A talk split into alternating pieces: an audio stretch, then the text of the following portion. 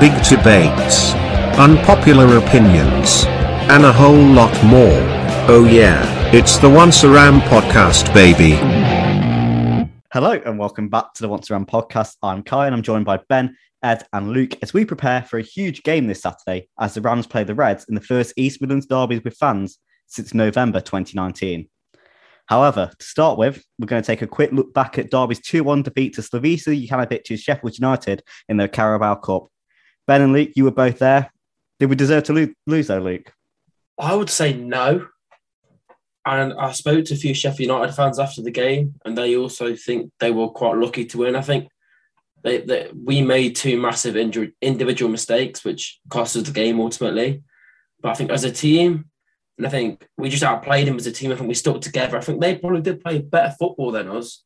But we fought. I say this every week. We fight and we fight and we fight. And every t- every week, I think we're the stronger team.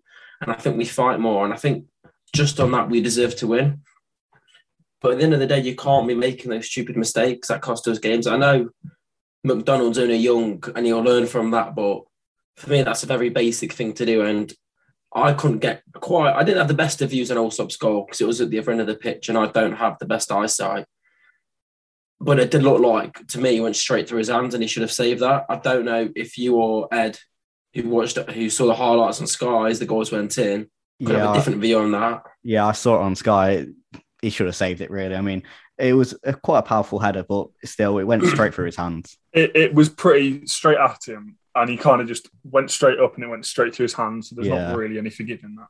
Yeah, it's you, quite for example, Ed, of using your hands there as well. Thank you. Yeah, we, we what you won't know is that Ed's just demonstrated beautifully what Ryan Alsop well, should have done. I, I, I used to I used to be a goalkeeper, so I just thought I'd, you know, flex my flex my knowledge for you. But well, yeah, but to answer your question, I think we should have won that. But like I say, individual mistakes cost us the game. Yeah, I think that's quite clear to see. Obviously, it was a young side, Ben. Um, so.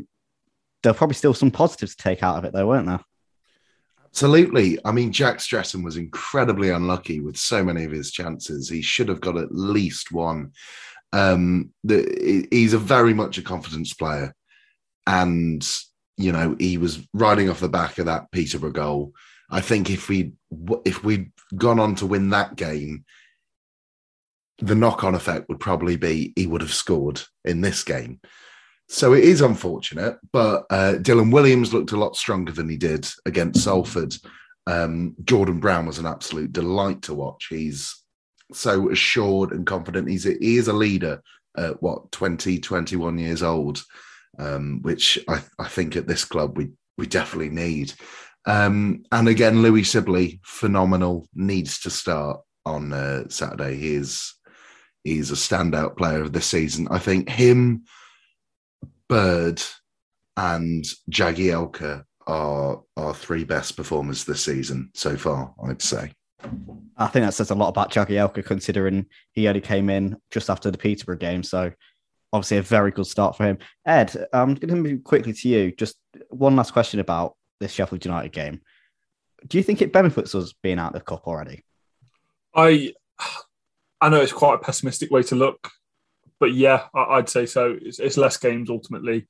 And um, it just gives us more chance to get some points behind us in the league. I think I, I, I'm not one to really bother too much about a cup run, especially in the Carabao Cup. It's a bit different with the F A Cup. Obviously, there's a bit more history behind it, but a, a, a tiny bit more money. But um, but yeah, I think Rooney needed that kind of performance from the lads as well, the, the youngsters. And it, again, I, I I wasn't at the game, but I, I was listening to it on the radio.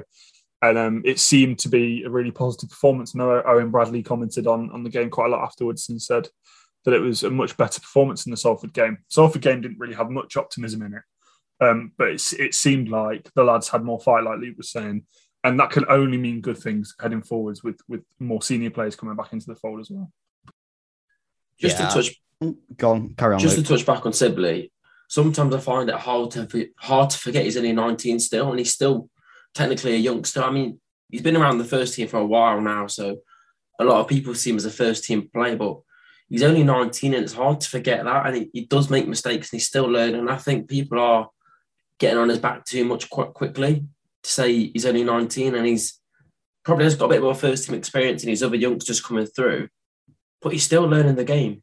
Sibbo broke through quite early on, didn't he, Luke? So I think he's having that sort of unfair, I guess, sort of expectations when you look at the likes of Jordan Brown, who are of a similar age, but they've never really had the first team experience like Sibley. So I think we we want to move on quite quickly anyway, though, today, because there are more important matters. No offence to the Carabao Cup or Sheffield United. Saturday will see us face uh, Nottingham Forest in front of a crowd for the first time since November twenty nineteen, as I said earlier on. Ben, it is the big one. It's Pride Park Stadium. It's a twelve thirty kickoff, and hopefully there's going to be twenty thousand plus in attendance. Are you excited? It's depressing you have to say that and not a sold-out Pride Park, isn't it? Yeah, it, I, I reckon we'll get twenty-three, twenty-four because the ticket reservations have just gone off sale today, so there'll still be a good few tickets available. Go and grab some if you haven't yet. Uh, we need all the support we can.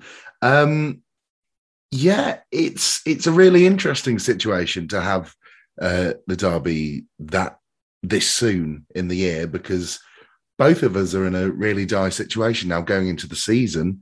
Forest were, of course, laughing at us, saying, oh, we're, we're instant relegation. There's no chance for us. And now, even if we were to get a six-point deduction, we'd only be one point off Forest. So there we go. I've, I've stolen a point off, off Kai there. Sorry. Um, it's more than okay. Yeah, it's all right. It, it's, it's good to laugh. You know, we don't have much to laugh about round here. Uh, at the moment, so it's it's good to look down on the Red Dogs.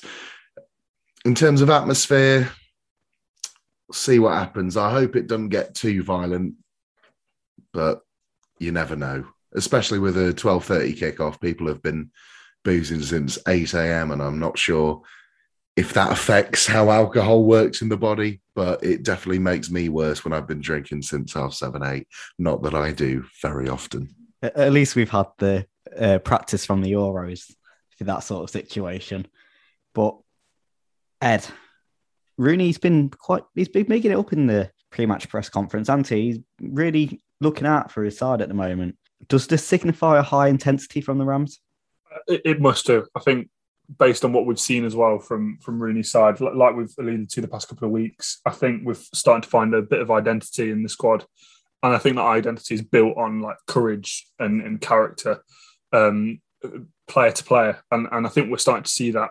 I think, you know, if like the players like Sibley um, carries on playing at his high level, if Jóźwiak uh, keeps that form going and hopefully can nick himself a goal, like a goal was stolen from him last year against Forest, then I, th- I think that's that's the only way we can go, really. I think in a game like this anyway, you want the intensity. You know, the intense, intensity of like Jake Buxton and Jamie Hansen over the years, that would be quite nice to be replicated in, in this in this game at the weekend. And Rooney as a player, I think he he was such an intense player that it, it makes sense that, that that's his management style too. So I, I don't think our, our team will shy away by any means. Whether or not we can get the result, that's a different matter. But I just hope we can we can build on the on the momentum we've we've got so far, and hopefully pick up all three points in the process. Yeah, I think you said at the start of that, we're starting to build on this identity now, aren't we? And a team that isn't really is Nottingham Forest. And that's a, that can only be a positive for us. Luke, they were without a win in the league so far. They had a crushing defeat against Wolves in the Cup. Uh, it's, not, it's not been a great start for the red side of the East Midlands, has it? Uh, it hasn't, not, has not. Um, I did a bit of research. I know you can't say much, take much from stats, but like they're very inconsistent. They'll have one game they'll have so little of the ball and loads of shots, but the next game they'll have so much of the ball and hardly any shots. And it's kind of, you can't take much from that, but they just seem to be very inconsist- inconsistent with the way they play. And it seems, judging by these stats, having watched a single Forest game, I don't see why I would, to be honest. Well, I don't see why I'd waste my time. But they just seem to change their tactics to who they're playing against by the looks of these stats, or they're just easily getting outplayed, which is hard to tell from these, but they're just not looking good. Like Hughton, you'd normally expect him to be up there with his sides, as he always has been, because you know what to expect from Hughton, and on his defence, solid, defensively solid side. But they haven't got that this year. They're leaking goals. Could that be helped by a certain Max Lowe joining the fray in Nottingham? don't see what difference he'll make, to be honest. Didn't make a difference at Derby, did he? So, but one thing I want to say is that I, I'm going to say it now, but I wanted to say this for many, many times.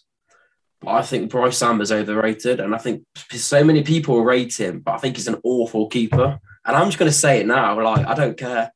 You know what this has done? This is definitely Derby nil, Forest nil. After saying that, and it's just going to be an absolute Bryce Samba masterclass. Ed, you wanted to say something? I just, I just, uh, I've, I've got a couple of mates who are Forest fans. I don't know why they're still my mates, but anyway, continue. Um, and I just, I just before this podcast, I just sort of said, "What are your thoughts on Hughton on Forest so far this season?" And it seems to be the negative football. That there's just no counter to it. They they just don't counter attack on the ball. They just sit back and defend, like Luke was saying. Like uh, Hughton's always got a strong defensive base, but can can build upon that and counter, and has attacking fullbacks, and is, manages to get goals, you know, with Brighton, with um, Glenn Murray and things like that. He's just not got that this year, or at least he's not got the tactics for it. Apparently, they're just very negative. They don't do anything with the ball. You know, it's very well known recently that they've that they've not really been shooting at all, so no wonder they've not really been scoring. And they they compared it to a situation under a certain Martin O'Neill. And Martin O'Neill, on paper, he was he had a really good time as as the Aston Villa manager. He's had a varying success at, uh, in, in different managing positions over the years. And when he came in at Forest, I know that fans were obviously very happy that he was a club legend, coming in, hopefully saving the day, finally getting him promoted. And it just didn't work. But they really dragged out that appointment. You know, they, they really got dragged through the mud with that, because they kept they kept thinking, right, you know, he'll turn it round, he'll turn it round because he's a big name. I think it's got similar traits to this Hughton appointment, and I don't know how much longer we can last, because clearly it's not clicking. Whether it's above um, board level, whether it's board level, whether it's recruitment, whether it's on the pitch, who knows? I know they've got a new C E O. Don't know whether that affects things, but they need to turn it around sharpish. Because um, according to my mates, they wouldn't be shocked if he went after after the weekend if, if it's a negative result for them. This is an open question to all three of you. Whoever wants to answer this can. Do you think this is sort of like an old guard of the managers? So your likes of Martin O'Neill, your likes of Chris Hughton, sort of starting to die out in the terms of their the way they play football. Obviously, Warnock's football is still very, very effective, but I think because of the likes of Gerrard coming through, obviously Rooney's having varying success at the moment. Lampard was, you could say he was somewhat of a success at Derby, had mixed results at Chelsea. Do you think this is sort of a new breed of manager coming through now? I think it's not their style of play. I think it's the type of plays that they need to play. This type of football are dying out. Because they, those type of managers, they need those, what you could class as an old school player, the defensive minders, the people who put their bodies on the lines. But you don't see that so often now. Like the modern day centre back is probably like your Ben White or someone who's passed the ball out, and they're not they're not going to throw themselves into anything. They'll kind of just pass it around. They'll take a player on. You don't you didn't see someone like Jake Buxton doing that so often, apart from Sheffield Wednesday away when he reletted somebody. But like, is you know what I mean? I just think it's the players dying out. I think it's their tactics. I think it's the players coming through. They don't have to play that football. Yeah, I think that's fair enough to say, Ben.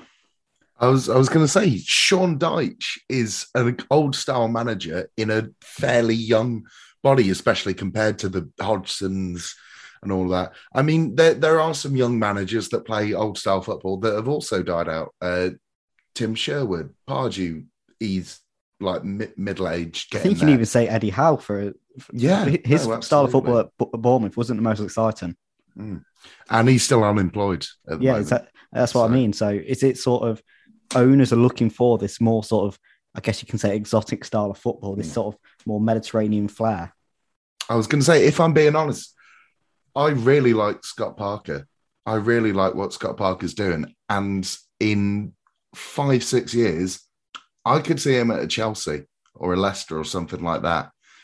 Um, definitely the successor to either of them. Um, I, I was just going to make a point. I, I don't necessarily think it's it's the playing style uh, in the Premier League that's changing. Like you're saying, Sean Dyche still gets results with Burnley somehow after all these years of minimal recruitment.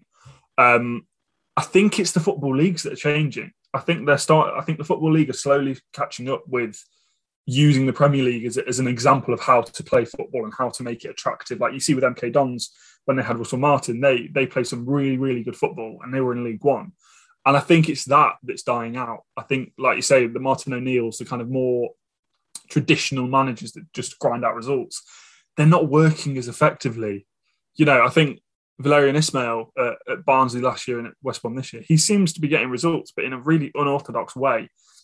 And I think that shows that the E F L is really starting to diversify, which is why these older managers with the older styles are probably dying out a little bit more. I think they're finding it harder to get results. I'd like to shout out Gareth Ainsworth as well at Wickham, because he, he's a weird guy. He does things his own way. He's got he's the cowboy the, boots and everything. He, he really does. But he is the longest serving manager in the Football League. He has imprinted his D N A on that club. And you don't see that anymore. And he's not he's not even fifty yet. He pretty much came straight out of playing, and he's been Wickham manager ever since. He was a player that, manager, weren't he? If I yeah, for, for, for a good period. And that kind of loyalty and the, the desire to stick with a plan, even if it's not working at that moment, is something that I think a lot of clubs could learn from in a, in a sense. Uh, I mean, Forest, for example, keep Hughton for the rest of the season, please. This is more of a comment. When Ben said he admired Scott Parker, there's no disrespect to Scott Parker, but I think any manager could do what he's done with Fulham. The squad they've got, I think it's so easy that any manager well, could take them up, in my opinion. Yeah, I think that's all right, but considering he manages Bournemouth... Oh, my God, he did it. Oh, I mean, what, what he did that. with... No, I think it's a fair comment, though, because what he did oh, with yeah. Fulham, obviously, they did get relegated last season, but if you look back at Spurs away... I think they got a point out of that, and they should easily have had three points. It was an extremely good style of play. I just don't think he had the players for it. And obviously, Bournemouth's a different kettle of fish because it is a it's a completely new club for him. It's only his second job now in football, and he's got to imprint this sort of philosophy onto a whole new squad. So, if he can do it with Bournemouth, who's to say that he can't go to the top with the likes of Chelsea and Leicester? So, yeah, I think it's a fair comment. But I think we should probably move back on to our main topic, which is uh, the East Midlands Derby. And we'll stick with managers. Ed, Chris Hughton, he's under a lot of pressure. It's It hasn't been a start to be desired. Could this be his last game in charge of Forest? Well, yeah, yeah. Like like I said, talking to my mates, they, they certainly don't fancy him staying around, especially if they lose. I, I don't even know if, if a draw will be good enough for, for the fans. I think it's more about performances as well. Um, similarly to us, I think, you know, if we lost, maybe not the weekend, I think we like, if we lost that weekend, that would be a bit devastating. But if we if we were losing games at the moment, we'd understand as long as we were putting in good performances because, you know, the, the kind of context of the club at the moment. But with Forest, they've got very little to be worried about. Uh, not a lot is really going wrong. The only thing that's going wrong is kind of what has gone wrong at the last... eight years for us is just not getting promoted, you know, not not challenging enough. And it's a really weird place to be in the E F L because that can go one or the other. We've seen it. We're at the bottom end of that now. So, yeah, it's... it's. I, I know Ben jokingly said, oh, please stick with him, Forrest. I kind of don't want them to because I think it will click at some point because he is just that type of manager, especially with the Championship. I think Martin O'Neill, albeit a valid point um, by, by my mates, I do think he was always a Premier League manager, you know, at Villa. And I don't know if he was quite ready for that kind of difference in, in management, and he was uh, in international management for a while as well. I do think Hughton will get it right at some point. It's just whether or not it's soon enough. You know, that could come this weekend. I'd hope not.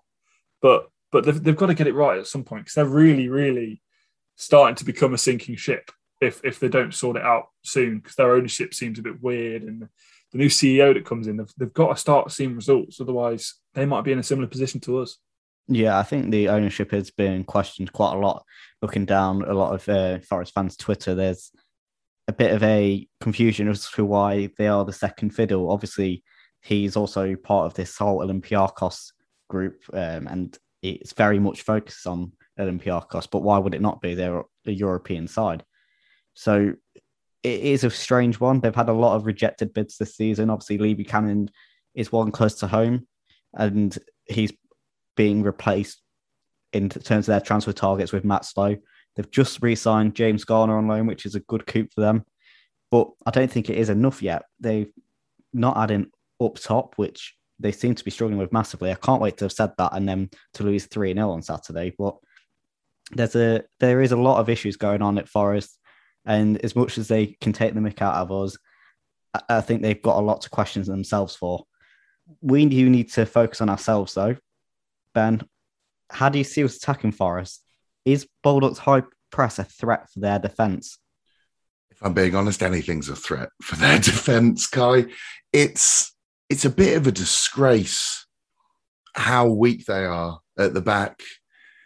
And any any chances, really, we need to take them, because we know how stupid how stupid mistakes have let us down in the past. And in a high-pressure game like this, with Pride Park getting full, yeah, it's definitely not a game to make yourself a villain like Jane Bogle did, notoriously.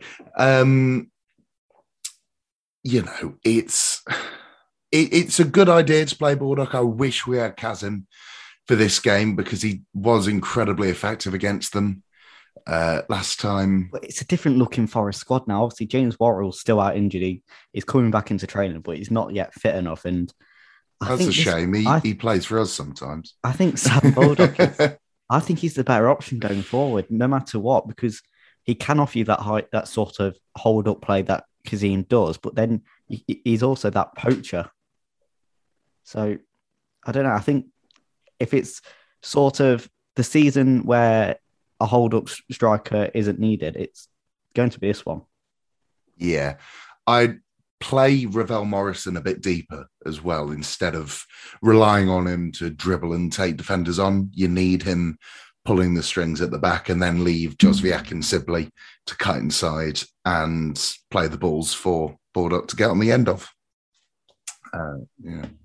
yeah, I think our wingers are going to be of massive importance. I'd play Jóźwiak down the right-hand side this weekend, try and attack Gaten Bong as much as you can, because he is possibly the weaker one of the two, and you want your out-and-out winger to go against him.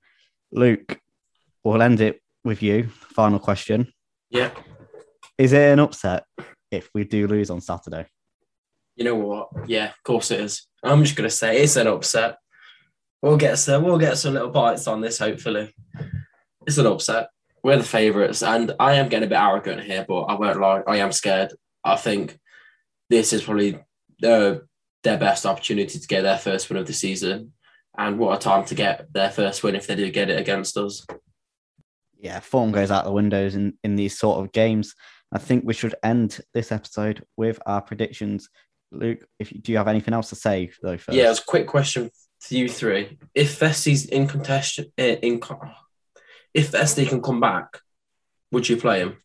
No, I think you've got to keep with this sort of Sibley Jóźwiak connection at the moment. They're playing brilliantly, both of them are.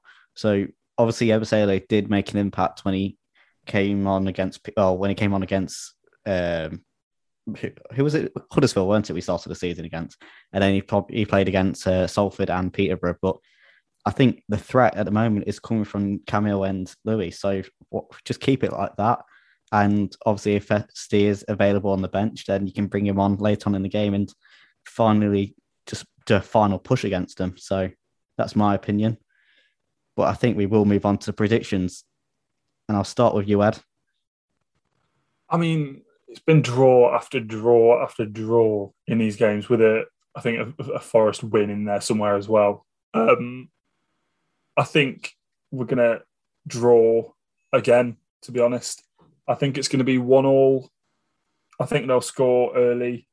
I think we'll we'll then equalise. And I do, but I do think we will perform well again.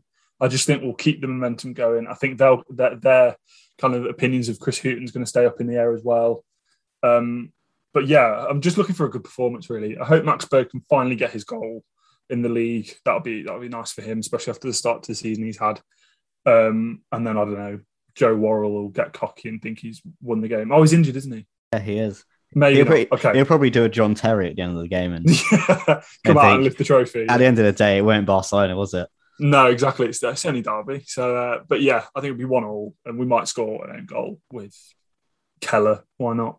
Well, that's a bit, bit, bit of an interesting choice. Luke, you know what? one nil Derby. And I'm going to go. I'm not going to give you a scorer, but I'm going to give one of the Derby boys to score. Like when I say Derby boys, I mean a Derby-born and bred lad. It'll be one of the Derby players. So like, so like one of the Derby, like Derby-born and bred yeah, lads. Maybe Sibley, a Sibley like, or yeah. a bird. Sibley or bird or a bag. That's fair enough. I think we'll end it with you, Ben, because we always like a crazy prediction. No crazy prediction this week, mate. two one. Um, I think we'll to just Derby. slip to the Derby. To the Derby.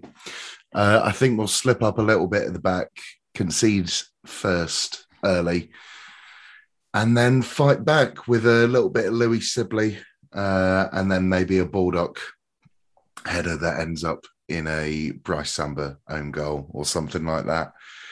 But yeah, why not? It's it's Derby Day. It's probably our biggest game of, of the season, regardless of league table standings. So yeah, you Rams.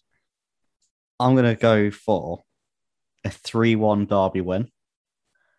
Uh, I think this is Rooney's sort of, I don't know, the making of Wayne Rooney for Derby County. And it's the best way to end it before the international break. I'm going to go with a Sam Baldock brace as well as a Louis Sibley screamer. And Louis Grabbin will score for them. He'll come off the bench because I think they'll start Lyle Taylor. But yeah, why not have a bit of confidence? We are the favourites for once in this derby.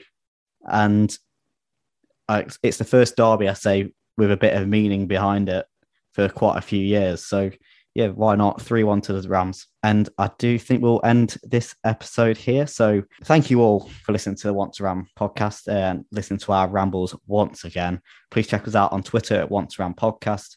I've been Kai and I've been joined by Ben, Ed and Luke. Mind the gap, Notts Forest, and up the Rams.